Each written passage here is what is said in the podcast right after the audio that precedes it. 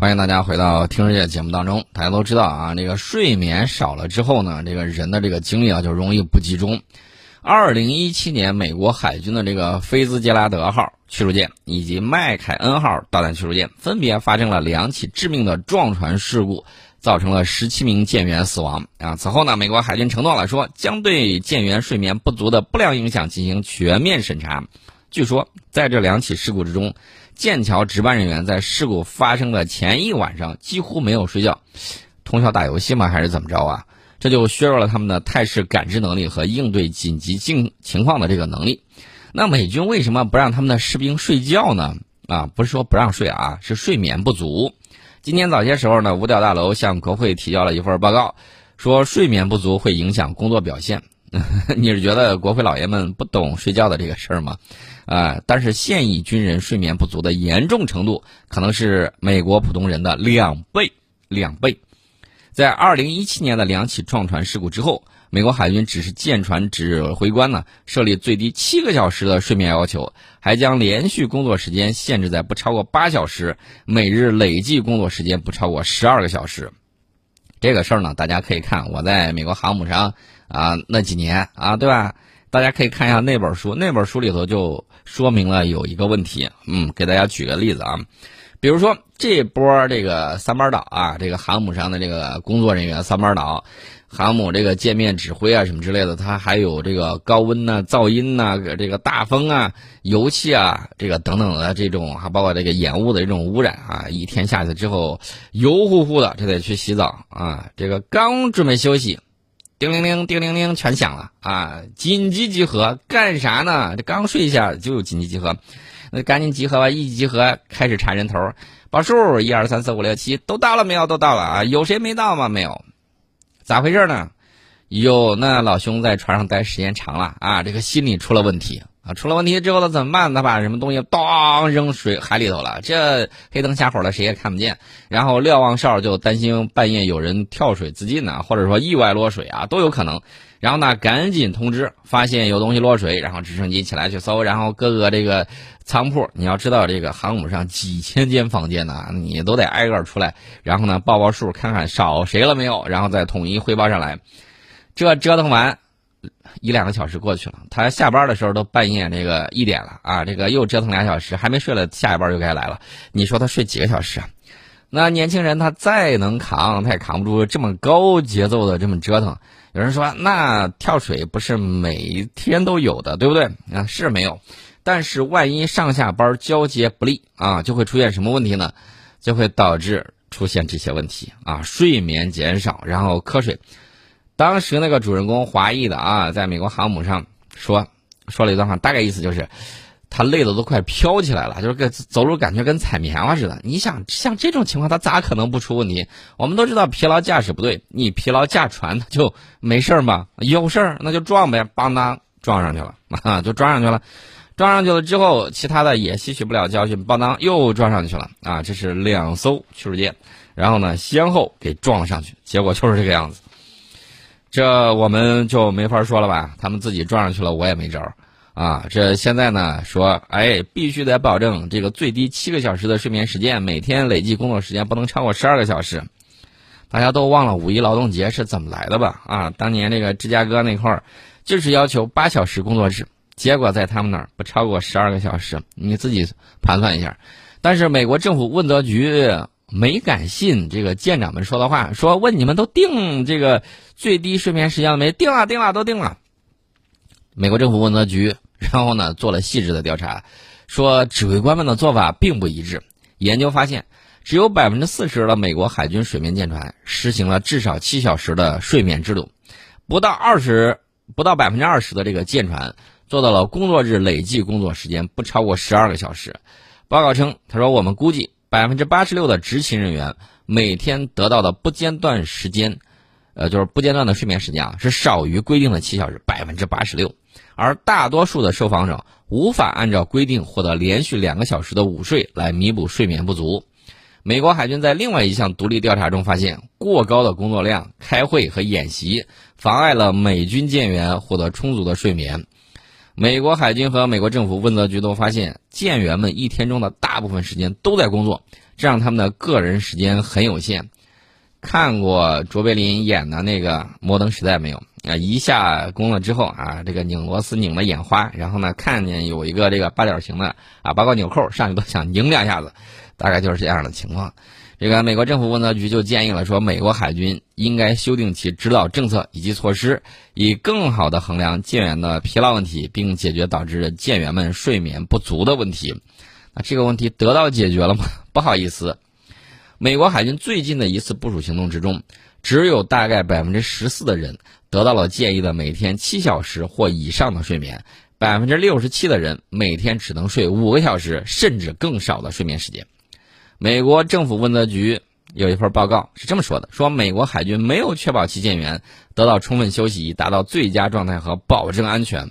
报告还称，尽管美国政府问责局已经采取措施收集更多有关水面舰队人员疲劳状况的这个信息，但并未及时监测和管理人员的疲劳状况。也就是美国政府问责局报告交了，不好意思。该咋地还咋地，大家可能会问，为啥这个美国政府问责局板子都打到美国海军屁股上了，美国海军的这个舰艇人员，尤其是指挥官，依然这么强迫他们的这个水兵去劳动呢？原因也很简单，这个事儿呢不是他们说了算的，美国火急火燎的在全球部署，对吧？大家也知道了，亚太地区现在要出现美国航母的真空期了，什么原因呢？那就是疲劳驾驶呗。光航母啊，航母住宿条件还好，那辅助舰只住宿条件还不如它。你想想，都跟着疲于奔命，那这个板子你打上去了，妨碍美国的这个霸权主义行径，妨碍了美国这个政治战略部署，这个板子可是要打到谁屁股上呢？美国海军自然不干啊！我执行那个总统的这个政令，执行国会老爷们的这个要求，我全世界满世界的屁颠屁颠的乱跑，没有这个功劳总有苦劳吧？现在你想把我累死吗？然后美国政府问责局，你看看到这种情况，他没办法，他解决不了这个问题。所以说，你看这个板子高高举起，然后呢挨到屁股上是轻轻放下，光提建议就是解决不了问题。那美国这种情况会持续吗？还会持续。你放心，只要这种情况坚持下去，它还会撞船的。今天撞船，明天撞礁，这种可能性都会有。啥原因？啥原因？疲劳驾驶，就这么简单一个原因，它就解决不了。那大家会问，那接下来会出现什么情况呢？哎呀，我只能说我这个乌鸦嘴啊，没有开过光，也没有那个啥，咱只是依据这个逻辑来判断，它会出问题。虽然这几年它没出问题，但是呢。你要说真没出问题吧？那好人理查德怎么烧成了熟人理查德？熟人理查德现在已经拆了，拉去拆去了，啊，贱卖了几百万吧，反正就给卖了，反正这这个船也就这个样子了。你拿着这个几十亿帝国的精锐，然后呢说点就给点了，这还好是放了个火。你说要是战时他挨了一发导弹，那你说他会烧成什么样子？大灯笼啊，跟齐柏林飞艇一样。那火冒三丈啊，不只是三丈，三十丈都有。那那这个情况咱无法预测，只能说，还是让你们的这个士兵休息休息吧。啊，不行是吧？不行，那你们自己接下来就承受一下损失吧。这是我提前给他说的，听不听都是他的事情。那大家再回头再想一下，他对待保卫他们自己的人都这个样子。他凭啥对你好呢？公知嘴里头说：“哎呀，这个这个王是要上岸的什么乱七八糟的。”你英语过六级了吗？有专八吗？能带路吗？上来第一个说不定就先把你干掉了啊！这种可能性都有。为啥呢？防止接近太太近的距离，万一不安全怎么办呢？所以说呢，这个事儿就不好办。除此之外，我还要给大家说一下，就是你看他外强中干这个样子，还在那喊。喊那就对了，为啥呢？他要能动手的时候，他绝对不吵吵；他能吵吵的时候，就说明他动不了手啊，下不去手，就是这么样一个情况。美国前一段时间呢，我记得他的空军打击司令部那个那个，哎，四星上将还是五星上将？四星上将说了一番话，说什么呢？他担心呢，美国就是六代机啊，下一代空中优势项目可能会晚于中国的出现，可能会晚于中国的出现。他担心这个，因为美军从来没有说他在这个怎么说呢？就跟他水平相当的这种情况下，没有跟这样的大国动过手。一般情况下，他都是碾压。我们看二战时期啊，你评价这个战争怎么打，你会发现德国确确实实战术战役水平都挺高，但是美国人就是一下往上去，我就是火力之胜啊，然后呢，让我害我们得了这个火力不足恐惧症，然后呢，就拼命的那个各种治疗，但是美国的这个。火力一波流推过去，然后就这么打。他表现最好的恰恰是他当年的这个陆军航空兵。那现在呢，这个陆军航空兵早都独立成美国空军了。没有美国空军帮忙的情况之下，美国陆军能打赢仗吗？啊，不好说。有人分析说，看美国今年的这个军费啊，实际上是有所下降的。为啥呢？按照美国自己的说法，美国国会有议员说：“哎呀，都没有跑赢那个通货膨胀啊，通货膨胀是百分之三呢。”按照他们的这个说法，军费反而是不涨下跌啊。但是美国陆军呢，还是分到了相当大一部分蛋糕。为啥呢？因为他发现，在广袤的这个太平洋地区啊，光靠这个美国海空军那不顶事儿。那美国陆军呢？他真正要面对大国的时候，他还是得当主力。所以说呢，大的家伙事儿都保留了，砍掉了很小一部分。恰恰是美国太空军，哎，这块儿继续给他增加编制，增加这个经费，还是很有意思的。这个事情呢，我们回头会在《战略忽悠局》第二季里面给大家聊一下美国太空军。这是相关的这个情况，我们顺便说一下啊，这个美国现在的这个百分之六十七的舰员。每天睡眠不足五小时，这是还没有吸取教训。他们的事儿咱就不多说了。至于说美国空军现在不想要这个 F 十六战斗机，美国海军说我想要，为啥呢？美国海军这次退役这个 F A 十八大黄蜂战斗机的这个库存也在清理，也在退役。那美国海军呢，想这个从美国空军手里头接收这个 F 十六 C D 战斗机，还能再用一用。呃，美国空军呢这次是淘汰几十架，这样的话呢，它可以怎么着呢？平稳过渡一下。美国海军二零二二年将搁置大约五十五架战斗机，将机队过渡到 F A 十八 E F 超级大黄蜂。为了确保在转换期间有足够的战斗机可用，所以美国海军希望美国空军向它转移一些 F 十六战斗机，这样呢，既能降低支持老旧大黄蜂战斗机的这个成本。同时来保留相关的这个能力。当然，美国海军没有具体说到底我要多少架 F 十六。另外呢，还有一个问题，大家注意到了没有？你看美国啊，它无论是拥有十一艘核动力航母，还是这个很数量很庞大的这种海空军，但是它的这个机动兵力能拉出来的也就十分之一二啊，十分之二都了不起了，就是五分之一都已经很了不起了。那这么庞大的这个驻军都在干嘛呢？一部分就像这个当年。宋代的那个军队一样啊，就主要是在本国内驻扎啊，这驻扎一大批，这儿也动不了。然后呢，就是海外摊子铺太大，这个基地那个基地的，中东地区要不要看？非洲要不要占？然后这个欧洲要不要驻军啊？这个在俄罗斯边境外面这一圈小国要不要折腾？啊，从这个北边一直到南欧啊，都需要他去考虑。那除此之外，这个太平洋地区、亚太地区啊，他还要拉盟友，他还要在日本驻军，他还要在韩国驻军，你看把他给忙活的。那这个时候他就有问题啊，就有一系列的这个问题。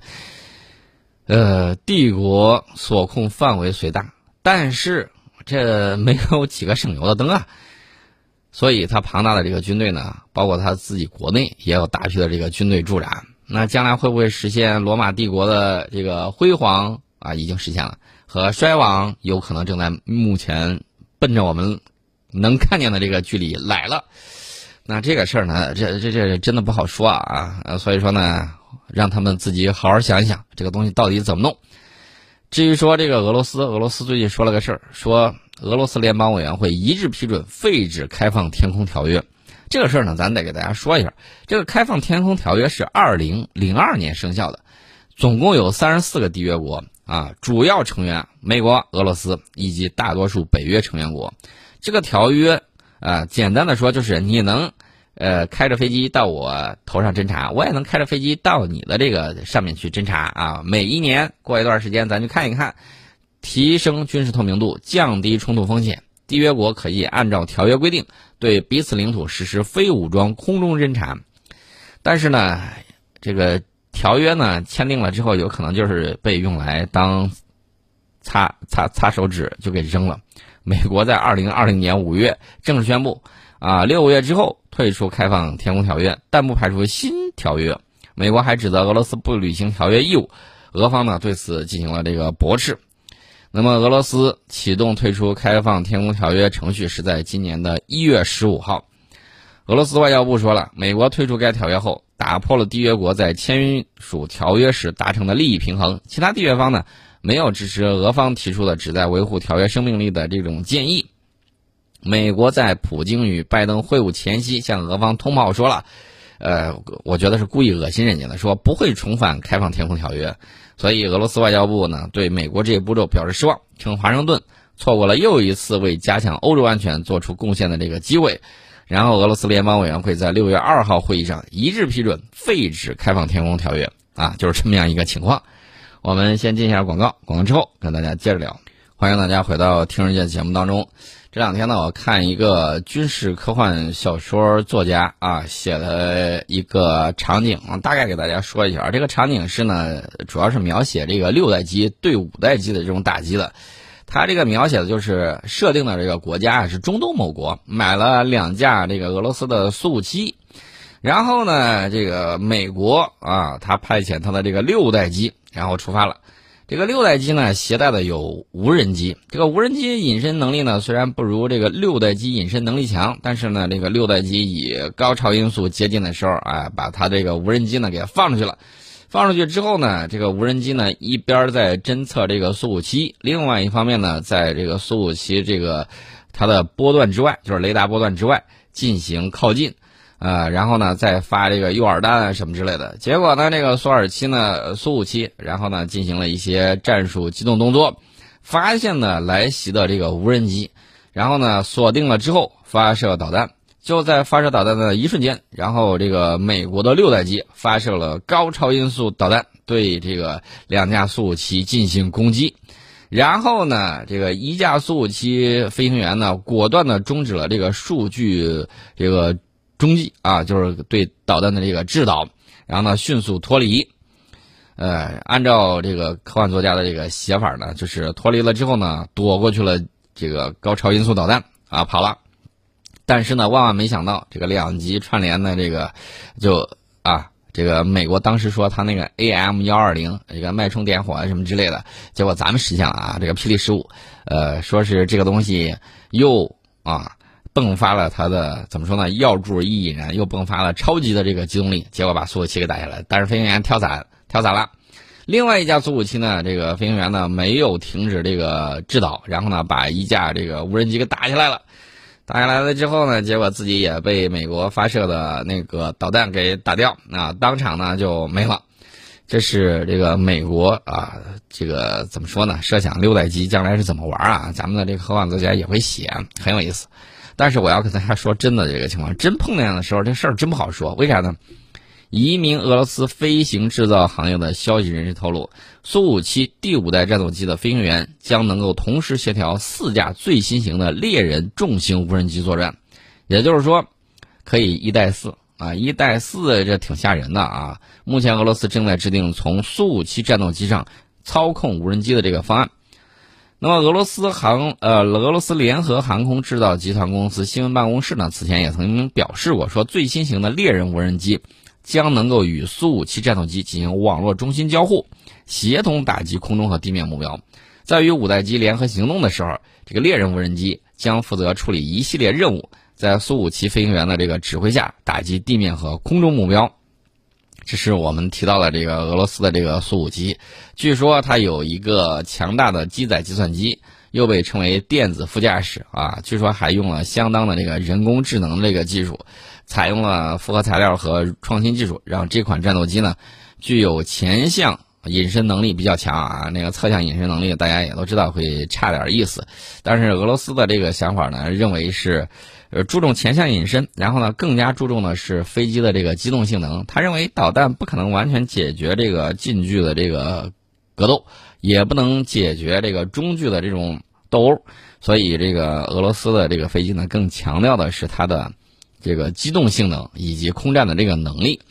苏五七和歼二零一样，像是综合了这个 F 二十二和 F 三十五综合的能力。F 二十二呢，它注重的是空优啊，空优战斗机，但是 F 三十五不行，F 三十五这个空战能力比较次，比较一般，它的这个对地攻击以及网络中心战能力还是比较强的，呃，但是呢，我们啊这个有后发的这种优势，顺便就说一下，俄罗斯的这个无人机呢，就是那个猎人隐形无人机是苏霍伊制造的，苏霍伊呢就造苏五七的那个，它的这个隐身无人机是用的无尾翼设计。以降低雷达的这种特征啊，无人机的这个起飞重量呢是二十吨，飞行速度大概是每小时一千公里。二零一九年八月三号首飞，二零一九年九月二十七号，该机首次与苏五七战斗机编队飞行。在飞行过程之中呢，它的这个无人机在一千六百米的高空以自动模式飞行，时长达到了半个小时。按照计划，这款重型攻击型无人机将于二零二四年开始交付俄军啊，大家也都看到了啊，现在大家。确确实实都是如火如荼在进行。我顺便说一下，埃隆·马斯克做的好的地方啊，我肯定会表扬啊。他做的不到位的地方，或者说 PPT 忽悠人的地方，我也给大家指出来。呃，不光是我一家啊，俄罗斯航天他们的这个负责人。也说这个埃隆·马斯克具体说了下，咱明天节目里头呢再跟大家聊。明天的时候呢，我们会聊一些太空啊，聊一些这个科技方面的这个东西。当然了，有很多东西都很有趣啊，大家要保持对这个科技创新的这种好奇心。好，我们今天呢先给大家聊到这里。